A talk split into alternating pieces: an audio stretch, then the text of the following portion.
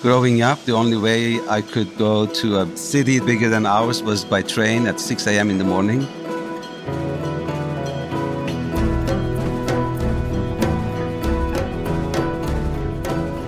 And then the next train would be the next morning.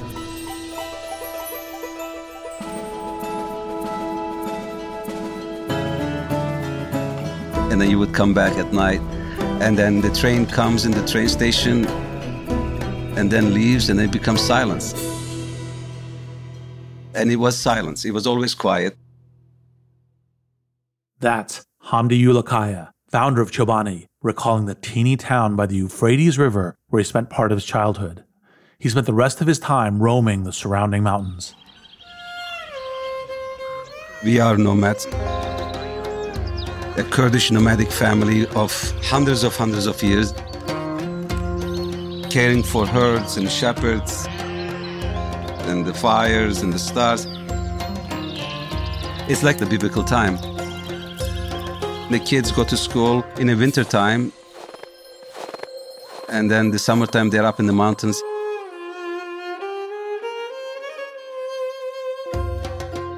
Helping the shepherds and the families making cheese and yogurt.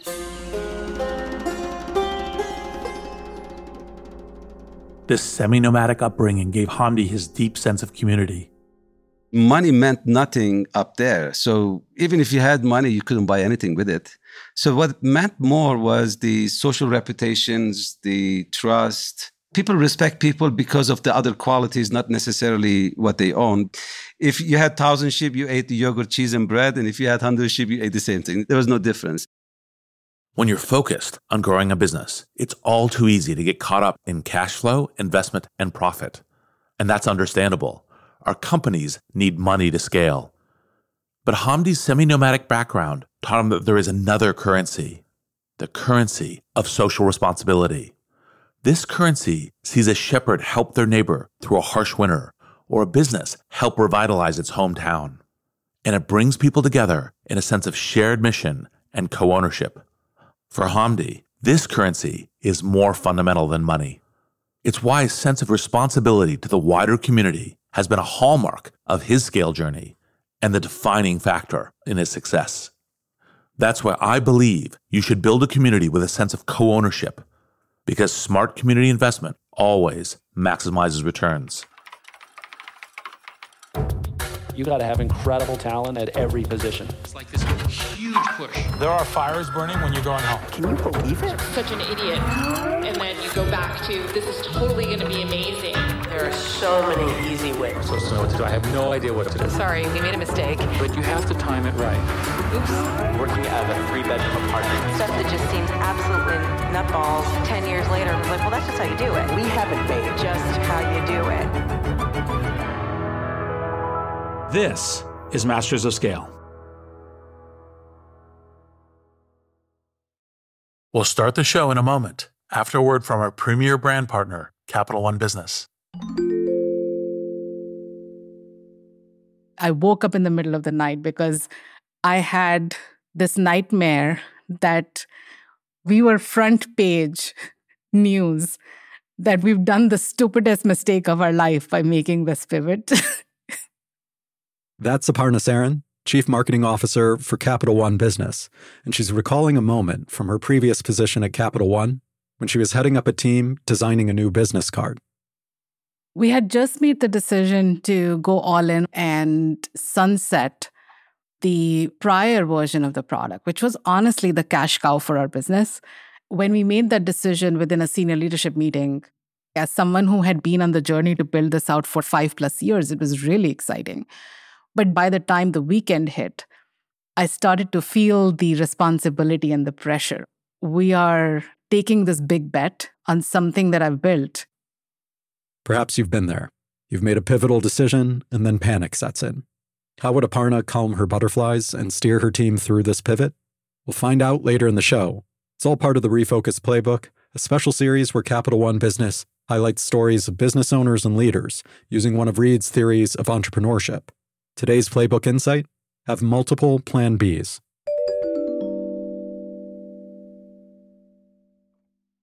I'm Reid Hoffman, co founder of LinkedIn, partner at Greylock, and your host. And I believe you should build a community with a sense of co ownership because smart community investment always maximizes returns. Picture yourself in an idyllic American town of the 1950s. We're talking the airbrushed, movie set version ideal. Like Hill Valley from Back to the Future, or Sea Haven from The Truman Show. What do you see? Maybe large, chrome fin cars gliding along wide, clean streets. Families window shopping amongst thriving small businesses. Boutique clothes stores, a diner, a drugstore with a soda fountain.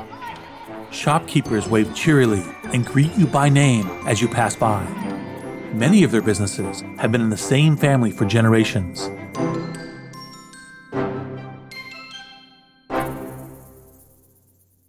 This scene is highly distorted by nostalgia, but one thing that rings true is how business can and should be an integral part of a community.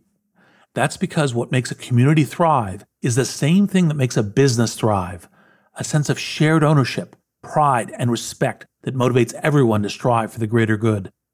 This is why business has the most profound impact when it's embedded in a community. I wanted to speak to Hamdi Ulukaya about this because his company, Chobani, reached massive scale thanks to the deep sense of community and co ownership that Hamdi has fostered at the company. Hamdi grew up with strong bonds from his semi nomadic Kurdish community. When he left for university in Ankara, he saw how Turkish society as a whole was not as closely knit.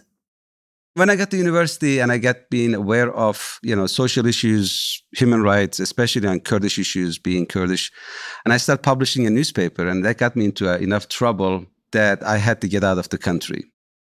Hamdi arrived in New York with just a few thousand dollars to his name and basic English skills. He spent the next few years moving between colleges and jobs to support himself. Things changed when Hamdi impressed a teacher with an essay on the cheesemaking of his nomadic upbringing. She has a farm in upstate New York with her husband, and she's mm-hmm. invited me to go up there for the weekend so we can make some cheese with the goats that they have. I said, Of course, I would love to come. And when I get there, it was one of the most beautiful sights. After five years of New York City's weight on my shoulder, Reid, I thought, wow, this feels like home. This is familiar. This is so beautiful. And uh, of course, it was another level of beauty. The nomad found his next home, and this time it felt like the kind of community he could invest in. I fell in love, and I said, if I'm going to stay in, in this country, this would be it. And I said I could stay here and I could take care of the animals. And I stayed in that farm for a year and a half, built relationship with the other farmers. And then that's how really being with the connection with the farmers and the milk and our connections back home, how we made cheese and yogurts, and things started from there. After Hamdi took classes at State University of New York, Albany, he left that farm to find full time work. And he looked back to his nomadic childhood for inspiration my brothers and my family would make cheese, not necessarily 100% feta cheese, but the form of feta cheese. We call it tulum. As a kid growing up, we would just make it. It was a small business and no bets, and everybody would do the same thing. Hamdi's father shipped over the cheese, and Hamdi sold it to a local distributor. However, importing was expensive and inefficient. So Hamdi quickly developed his idea and moved from importing to creating he found a small, affordable site in Johnstown in upstate New York and set to work. I really had no business experience. So I'm very foreign to this whole thing, but I'm still driven by it.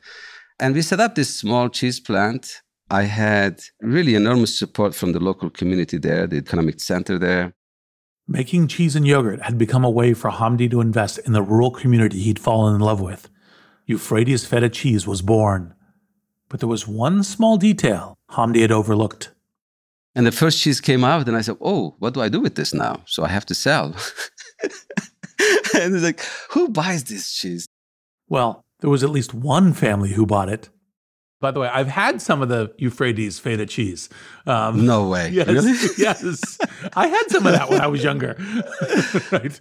You know, because uh, my family from California is a little bit foodie, so we, we sure. tend to look for interesting and good international foods. Yeah. There's a lot of ethnic food tradition in California Armenians and Greeks and Turks and Lebanese. yeah, it's massive. And feta is the center of all of those dishes. But a few foodie families wouldn't be enough to sustain Euphrates. I started looking at the distributors and I realized most of it is Greek distributors that they use this cheese to make in the Greek salad. And then you go to diners and that's how you use it. And the volume is so small, they only buy a pallet a month or maybe every two months. Hamdi had been so wrapped up in the romantic image of bringing his family's variation on feta cheese to the US, he hadn't stopped to consider that people might be indifferent to his efforts. And I made the calculation and I realized I didn't make all this planning right. You know, I thought I would just make the cheese and people come and, oh, you're the saviors of all nations. They're making the feta cheese here. You're the best. And the picture was complete opposite of that. Hamdi realized he needed to invest even more deeply in the community in order to scale Euphrates, extending ties with local distributors and customers. Meanwhile, he faced a grueling mix of physical labor making the cheese and long distance drives to far flung suppliers, all while trying to keep the company afloat. I was so close to bankruptcy, to breaking myself, to shut it down, to not being able to pay for the milk or not being able to pay for employees. It really trained me to survive. It trained me to be resilient. You know, it, it trained me to find a solution and find a way to make it work. And I always said, if I survived through that, I could survive through anything. You know, that was so intense. Hamdi did make it work, and for a time his ambition went no further than keeping it a small scale operation. Until one day, a piece of junk mail caught his eye. And for some reason, I don't know what that is, I called the number, and it happens to be a plant that Kraft was closing after 75, 80 years, and it was fully equipped yogurt plant, and it was being sold as just junk. Once again, Hamdi didn't have a firm business plan, but he decided to buy the plant. And was it because it was like, okay, I've now figured out the entrepreneurial thing? There was any thought about the market? Any thought about, you know, the classic kind of entrepreneurial questions? Like there's a competitive hole, there's a, I'm seeing demand, I need to do product expansion. Any of those thoughts or no? No, no, no, none of that. It's a nomadic approach, really. I have no deep knowledge of how can make this work. The only thing I have a knowledge of, I just made one plant work, small cheese plant, which is dairy, but I think I can make this one work as well. But Hamdi had spotted a gap in the market, one that he believed had huge potential. I was so surprised living up in upstate New York that you could not get a cup of simple yogurt. I was so surprised. And I just couldn't understand why that wasn't available everywhere and why this yogurt was so much sugar. It was anything but yogurt. Now, by yogurt, Hamdi means thick, creamy Greek style yogurt, a staple for him growing up, but at that time, hard to get a hold of outside of specialty stores in the US. So Hamdi took out a small business loan and bought the plant, which was in South Edmeston, upstate New York. Again, it was something about the community that made Hamdi want to invest in it, but it was also a community in peril. The plant had been there since the 1920s and was the town's main employer, so its closure shook the community.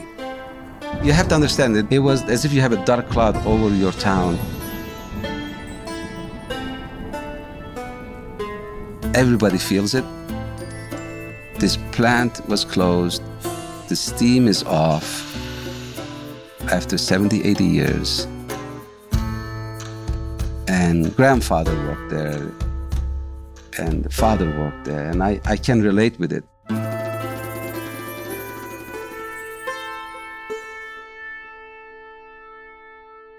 Hamdi had no illusions about being a lone savior, bringing the plant back to life for the good of the town. And the community didn't see him that way either. They would look at me and say, uh, Kraft just left, and this guy, you know, how much planning should I make with my life looking at this guy, what he's driving, and what's his capability and resources? So there's not much trust there. But Hamdi was also struck by their attitude. They were just head up and doing their best part to close this factory.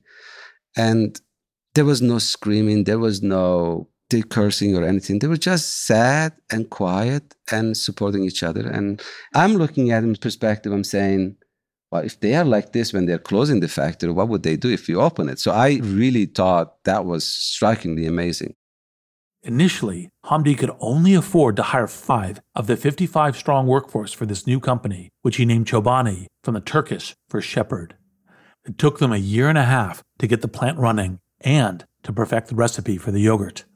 Hamdi then managed to convince the manager of a local supermarket to stock them. And then two weeks later, he called us and he said, I don't know what you're putting into these yogurts, but I cannot keep it on the shelf. That is maybe late 2007, early 2008. And at that moment, I realized that this is not going to be about selling.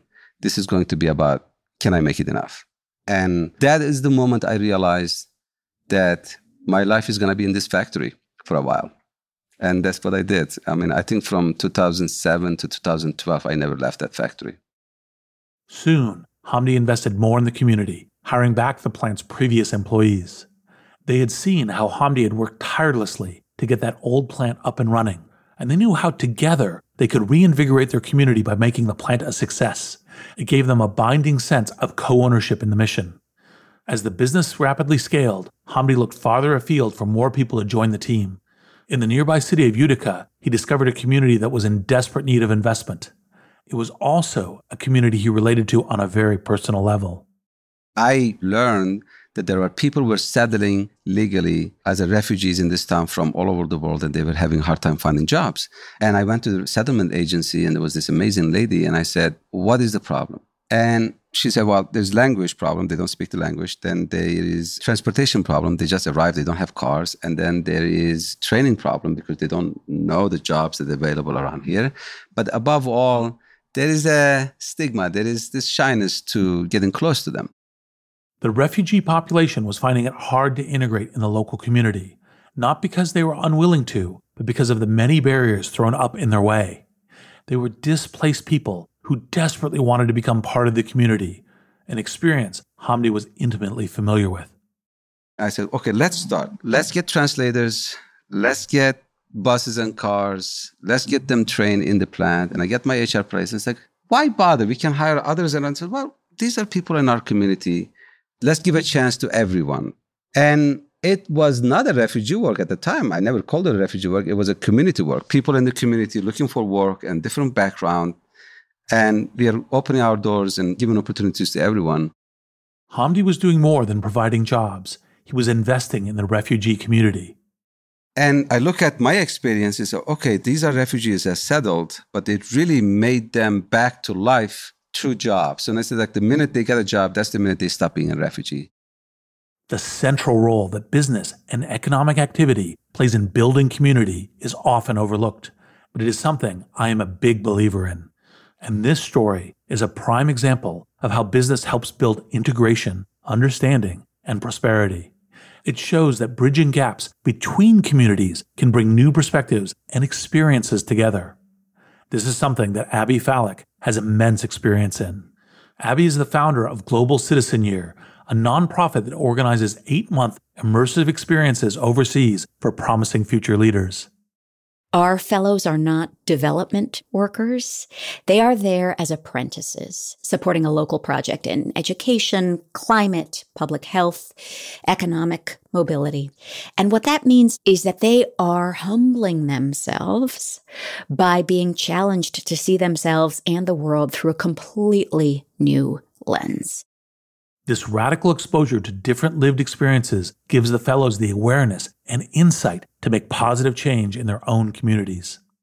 It's about teaching them to understand what community they're a part of and how to be an impactful and appropriate contributor to community work wherever they find themselves. Many of our students come back with a sense that the most appropriate place to start having an impact is closer to home in their own communities, whether that's running for a local school board, whether it's starting an enterprise, you know, making sure that kids in their community have internet access. So it's that shift from confidence to humility, from knowing the answers to carrying the questions, from managing through brute force to sort of a more organic and community centered way of leading.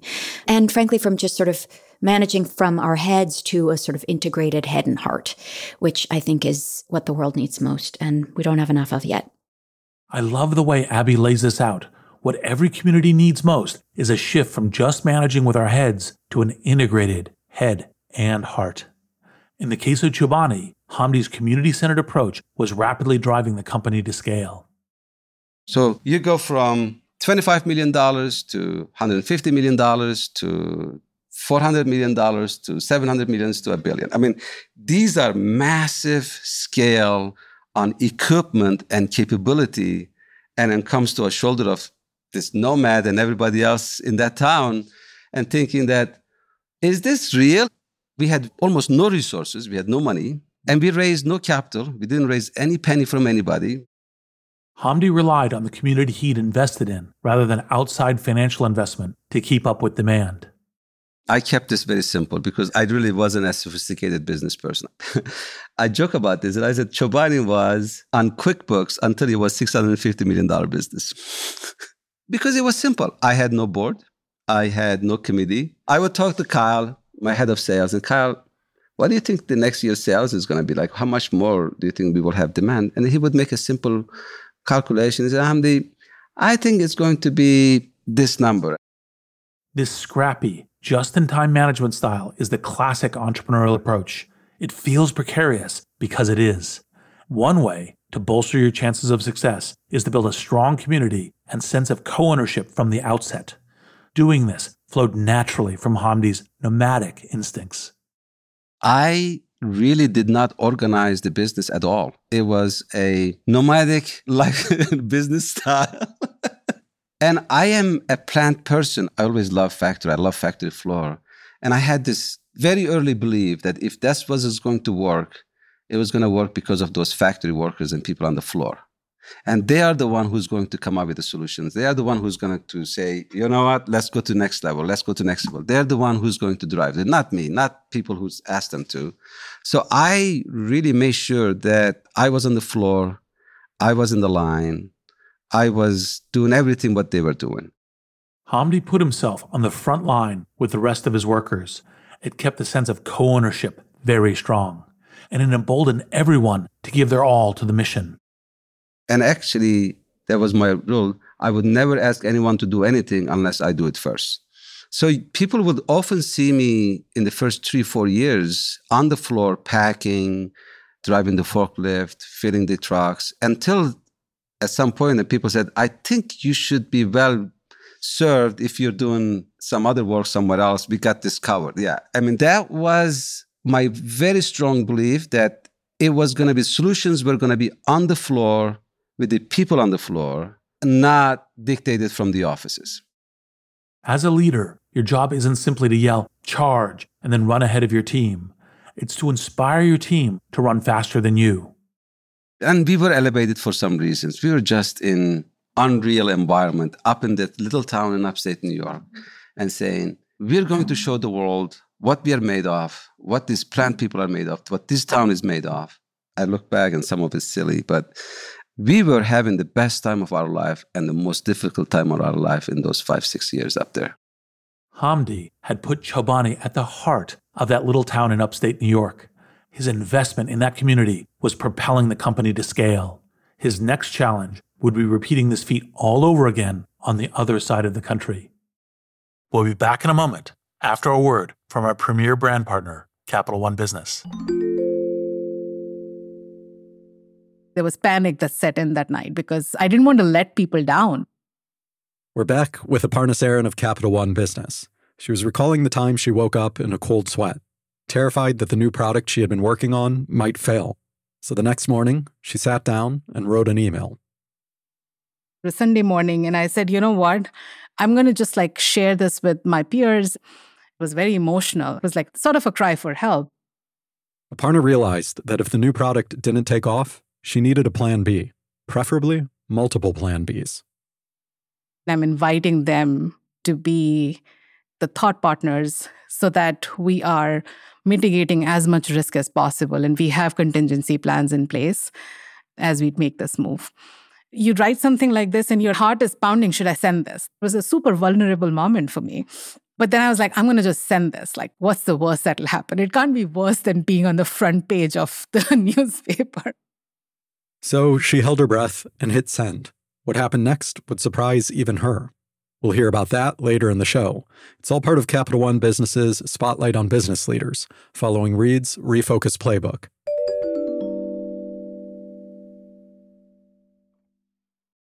We're back with Hamdi Ulukaya, founder of Chobani. You can share this episode using the link masterscale.com slash Ulukaya. That's U-L-U-K-A-Y-A. And to hear the complete unedited conversation between me and Hamdi, become a Masters of Scale member at masterscale.com slash membership. Before the break, Hamdi had founded Chobani in a derelict plant and made it one of the country's fastest growing food brands, and also popularized Greek style yogurt in the US. Now, Hamdi wanted to expand Chobani's operations so he could keep up with demand and also branch into new products.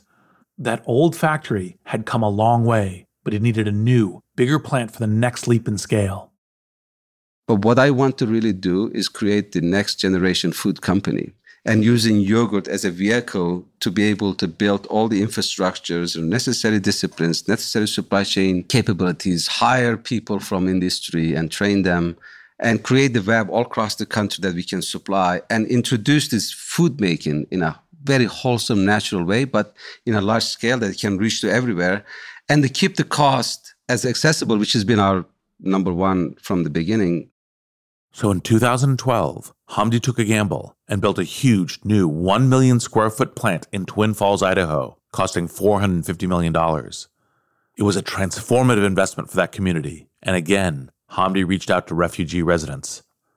Initially, things went to plan. But then, Hamdi started to have difficulty making his management style work after the leap in scale.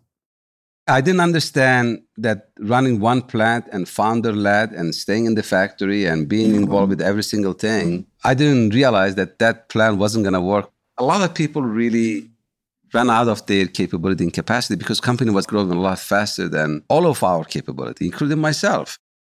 Hamdi was still following the same management model of his first factory.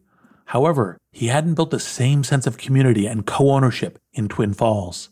Without those key ingredients, getting the new plant working was a struggle. Problems compounded, costs went up, and Chobani struggled financially. I faced the hard truth in 2013. I said, Oh, yes, I'm not going to be able to build the perfect system to run this company, but what I can do, I can move to Idaho and fix the plant. So I took my two dogs and rent a house in Twin Falls, Idaho, and moved here. And I never left the factory until it was operational and running good. And now we have something going. Just as he had done in the first plant, Hamdi led by example, building up the sense of community and self ownership at Twin Falls. Once this began to take shape, he could turn his attention to gearing the company towards its next stage of scale. Then the following three, four years, I tried to work on all the necessary changes in the company to be able to say, I built Chobani to be able to comfortably grow bring other products and supply and give enormous amount of trust to people who consumes the product and the trust to many, you know the retailers that who are buying our products. And it took us some time but it was a wake up call. That experience was a probably one of the biggest wake up call for me and say everything you did in good in the last three four years doesn't mean everything's going to go great you know next three four five years. Every day is evolving is changing and you have to not get drunk with it. Yeah this is one of the fundamental rules of scale is what gets you here isn't what gets you there almost always. That's awesome. Yeah that's, that's perfect. I lived through it. Yeah. i totally did live through it yeah. And if i go back to one thing is one most difficult thing in this journey Reid is would be building those disciplines is the hardest thing to do. A lot of people will use some other big companies' systems, IT systems, distribution systems, and all that kind of stuff. We wanted to build it. And, you know, I would say in the journey, that was the hardest thing that I have faced. Building out these support systems as you scale is vital, and your success in doing so is a function of the community you build.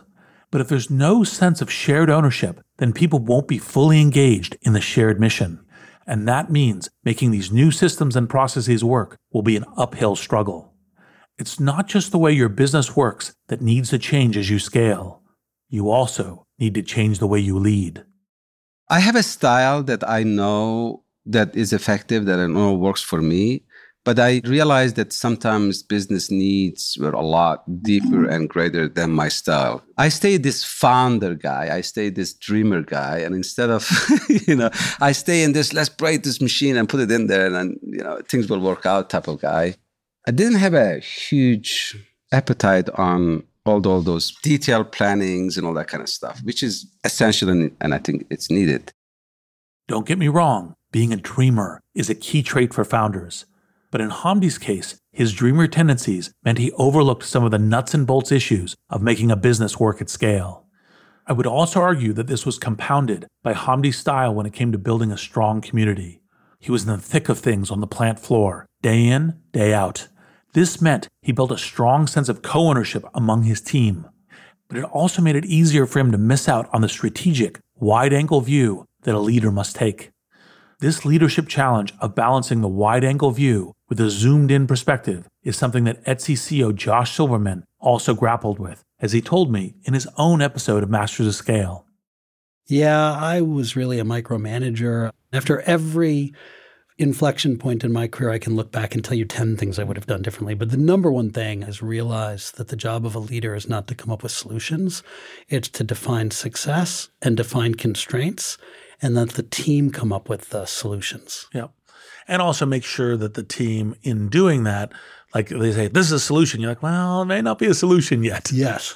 So my job is to make sure they're super clear about what success looks like. They're super clear about the constraints and then removing roadblocks for them. The main thing is keeping the main thing the main thing. Like josh and many other leaders hamdi also struggled to make the transition from micromanager to roadblock remover I was a little protective of Chobani. I always thought you know, it's like a baby and you need to be around and you need to be nourishing, you need to be protecting it until the quality of it. I had a very strong opinions what this company should be doing and what this company should solve. Hamdi did, of course, make that transition. And I would argue that the sense of community and ownership that he instilled in Chobani made the process easier for him. He knew that everyone else was just as invested in the shared mission as he was, and that they would work on innovating and solving problems just as hard as he would. To enhance this sense of community and shared ownership even further, in 2016, Hamdi gave equity to his 2,000 employees. I said, you know what? This is not a gift. This is just recognition what belongs to you. I think this should be a practice on all manufacturing, service industries, and globally. I think this is the only way that this unjust between income inequality can be somehow start to be meaningfully adjusted because the world is going in a very wrong place where the rich is getting extreme rich and the poor is getting extreme poor. Hamdi also founded the Chobani Incubator to scale his mission and community beyond the company. I truly believe that this food system in this country needs to be transformed and needs to be disrupted. And we don't have time to waste, and we, we gotta do it. People are suffering because of it. You know, you have obesity, child health care, all that kind of stuff you can think of this needs to be disrupted, but it's a work. It's a lot of work. The incubator has been building a community of innovative founders throughout the food industry. I thought about what are the things that I wish I had known when I started this whole thing. So I said, I think one of the biggest gift I can give is to sharing my experiences with the others. One of the incubator's aims is to help other food entrepreneurs avoid the mistakes Hamdi made by building strong roots from which they can explore disruptive new ideas. We need a community. We need these founders. We need these disruptive ideas, the products, and we need to create a community of the new food makers where we can be impactful of changing this food system. What they do to each other is pretty amazing. So it is a community. A lot of learnings, a lot of collaborations. It's a lot of good relationships being built through this. In 2016, Hamdi founded the Tent Partnership for Refugees. Over 200 companies signed up to the partnership with the aim of boosting hiring of people whose own lives have been uprooted. When companies like Airbnb and Pfizer and Amazon and Starbucks and Chobani say, we are opening our doors, our people are you know, making connections, we are training, we are helping refugee entrepreneurs, we are helping refugee small businesses by using our supply chain. It really breaks that stigma. It helps the branding. It helps the general understanding that this is a humanitarian issue. It's not a political issue, really. And we still have a lot of work to do. For a clear example of the upsides, Hamdi points to the city of Utica. In 2008, 9, 10, there was a town everybody was leaving. You go back now, this is one of the most exciting town. It's because of these new blood coming in and bringing new excitement. Houses are being built and painted, businesses are open, factories are operating. This is not really a Hamdi story. This is a South Edmeston, Twin Falls, Idaho story. This is the people in these communities and what they are made of and what kind of values and what kind of capability they have. They might not know what's needed in the business, but God, they will get it and they'll get it fast. And you'll build very strong, strong businesses. This is the long term return on community investment in terms of business. But there is an even larger, more vital return that has a far wider impact. We have so much work to do when it comes to social issues, but businesses can solve, especially the right minded businesses, can solve a lot of issues in these small towns and communities. I think that is one of the things that it sometimes is forgotten through our story, but I just wanted to make sure that credit is really belongs to the people in those towns. Close your eyes, put your hands and fingers in a map in some town and go there, and hopefully it's a town that a lot of people left before, and make connections and start your business, and you will see miracle happen.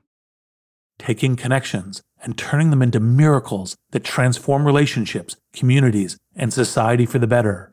That's a mission we should all take ownership of. I'm Reid Hoffman. Thank you for listening. And now, a final word from our brand partner, Capital One Business. Throughout the day, text messages and emails kept pouring in. Whatever you need, just let us know. We're back one more time with Aparna Saran of Capital One Business. She was telling us about a Sunday morning email she fired off in a moment of panic. Minutes later, her inbox was overflowing, and the support she found wasn't just emotional, it was practical. We talked about detailed contingency plans and we created our go to market strategy before we are in full rollout mode, we had stage gates so that we could test and quickly learn and iterate. And within a matter of like six months, as we were rolling things out channel by channel, those stage gates would allow us to pivot if we saw something that we didn't like. That day, Aparna learned a lesson that stayed with her. Having multiple plan Bs doesn't just expand your options, it gives you new opportunities. The best way to pivot is actually open doors for thoughtful conversations because humility in knowing that you actually don't know everything, as well as the empathy in knowing that disruption is always drastic and abrupt, helps you go through that pivot with other people in a very different way. Capital One Business is proud to support entrepreneurs and leaders working to scale their impact, from Fortune 500s to first time business owners. For more resources to help drive your business forward, visit CapitalOne.com slash business hub. That's CapitalOne.com slash business hub. Masters of Scale is a WaitWhat original. Our executive producers are June Cohen and Deron Triff. Our head of content and production is Lori Hoffman. Our senior producer is Jordan McLeod. Our producers are Adam Skuse, Catherine Clark Gray, Marie McCoy Thompson, Alex Morris, Tucker Legerski, and Hallie Bondi. Our editor at large is Bob Safian. Our music director is Ryan Holladay. Original music and sound design by Eduardo Rivera. Audio editing by Keith J. Nelson, Stephen Davies, Andrew Nault, and Mike Gallagher. Mixing and mastering by Brian Pugh. Special thanks to Chris Yeh, Elisa Schreiber, Aria Finger, Saida Sapieva, Greg Beato, Adam Heiner, Colin Howarth, Willem Crowells, Tim Cronin, Kelsey Capitano, Sammy Oputa, Anna Pisano, Sarah Tartar, Leah Ceramentis, Charlie Meneses, Chineme Ezequena, Emily McGinnis, and Mina Kurosawa. Become a Master of Scale member to get access to a year's worth of courses and content on the Master of Scale Courses app. Find out more at masterscale.com slash membership.